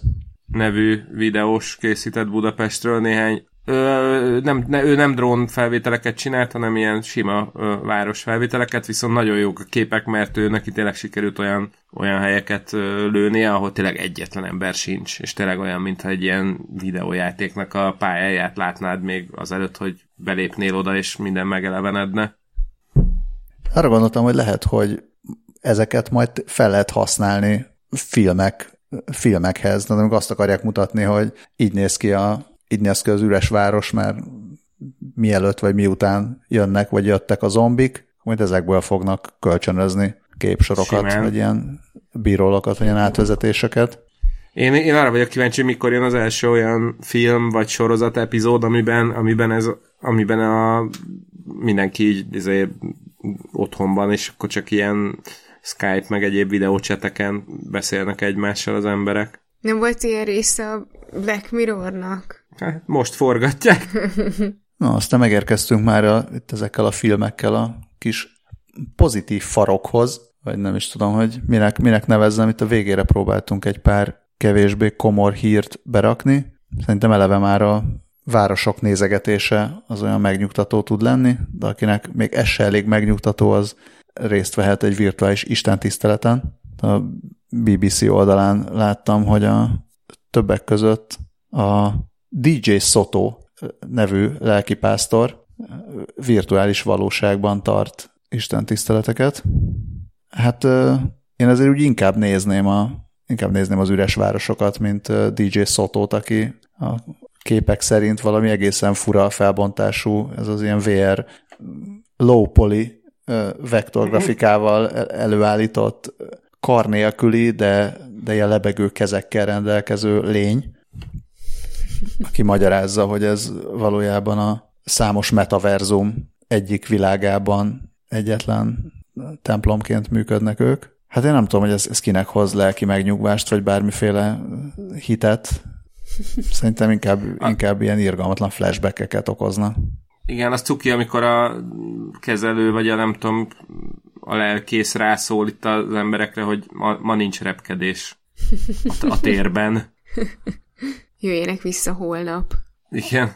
Nekem csak annyit ott eszembe, az is egy ilyen, ilyen kedves cukiság ebben a mai, mai világban, hogy ö, talán Spanyolországban vagy Olaszországban egy pap ö, ilyen autós gyónást kínál a, a híveknek, ami ugye hát, hogy megmaradjon a, a bizalmas viszony, ez úgy néz ki, hogy a pap ül az út mellett egy ilyen kempingszéken, és egy ilyen szem, izével, be, szemfedővel így be van kötve a szeme, hogy ne lássa, hogy ki gyóntott, csak megállnak mellette az emberek, és úgy gyónnak. És Balázsékhoz megérkezett a Klezmer zenekar is. Nem én voltam. Én voltam, bocsánat. Dávid, már csak te vagy hátra. Egy jó autoplay-t mutass nekünk. Én, én most nagyon-nagyon ideje korán lenémítottam mindent, úgyhogy tőlem futhat az autoplay. De hogyha nem elég az autoplay, akkor a, az Insideren ott van 22 másik mód arra, hogy otthonod elhagyása nélkül is uh, ki tudják kapcsolódni, nekem az autóban playelni. Ez valószínűleg egyre népszerűbb lesz most, hogy majd a turizmust jól lekapcsolják, és soha többet nem mehetünk sehova. Érdemes online körülnézni, hogy mégiscsak hol lehet körülnézni. Például egy ír kastélyt meg lehet tekinteni, egy nagyon részletes virtuális túra keretében, szintén még Írországban tengeri szikláról lehet körülnézni, havai vulkánok nemzeti parkban lehet mászkálni, a Carnegie Hallban lehet uh, operát hallgatni. Mégis a Disney, Disney-t is körbe, körbe lehet járni, a Disney World-öt virtuális hullámvasúttal, kaliforniai Monterey Bay uh, akváriumban lehet halakat nézegetni, mondjuk valószínűleg az üveget nem lehet kocogtatni, de... Hát de a monitort lehet, úgyhogy végül is... Meg elkerüled a tömeget. Nem lögdösödnek az hát emberek. Azt el. azt Á, elkerülöd. jó Istennek. Mehetsz múzeumba, Tehát odaférsz Aha. az üveghez, nem tudod kocogtatni, de odaférsz. Ja. Most egyébként egy csomó helyen azt is ingyenesé teszik, ami korábban nem volt ingyenes, úgyhogy érdemes ezeket megnézegetni. Itthonról nekem, persze most már egyre, egyre többen kezdik ezeket, hogy csinálnak virtuális showokat, meg online közvetítéseket, meg egyebeket. A, a Trip színház, hajószínház, nem is tudom ők minek, minek Igen, hívják igen, magukat, igen. Ők kezdték el a első magyar karantén színházat, még a még talán a múlt hét elején, vagy, vagy már azelőtt is hétvégén, és Facebookon közvetítenek előadásokat, akár ilyen, igen, volt egy ilyen kis koncert is, ezek ilyen tök jó, tök jó ötletek, Ja, ja. kihozza az emberekből a, kihozza az emberekből a megosztó kedvet. Hát, ha már lúd, legyen kövér. Ha már lúd, Ó, Ha már lúd legyen 3D nyomtatott csőre. Szóval ennél, ennél Legyen. többet most nem tudunk adni nektek, drága hallgatók, járvány közepette, ennél pozitívabb történetet, mint hogy eh, egy család, próbálom itt kikeresni, hogy, hogy ez hol történt, de nem látom. West Palm Beach, Palm Beach, Florida. Természetesen Floridában történt, hogy egy floridai család házi kedvenc libája, aki Bruce Bruce névre hallgat, és ö, 12 éve boldogítja a családot, sajnos ö, nézeteltérésből, vagy hát ilyen össze, mi a szóváltásba, szóváltásba keveredett egy mosómedvével, igen, és sérelmére elvesztette a csőrét, de szerencsére a család nem csüggedett, hanem 3D nyomtatással foglalkozó céghez fordult, ahol a önkéntesek órákat ö, töltöttek el azzal, hogy különböző csőrtípusokat tanulmányoztak, és próbáltak új dizájno- dizájnolni. Végül egy prototípust ki is próbáltak, de az nem volt ö, teljesen jó, és végül a második változat tökéletesen illeszkedett Bruce Bruce fejére, és most ö, ezt egy ilyen ö, fogászati ragasztó anyaggal rögzítették, és jelenleg Bruce Bruce boldogan hát vagy nem is boldogan eszik, hanem, hanem azt írja a cikk, hogy, hogy viszonylag normálisan tud enni most már. Azt hiszem, hogy ennél többet magunknak sem kívánhatunk.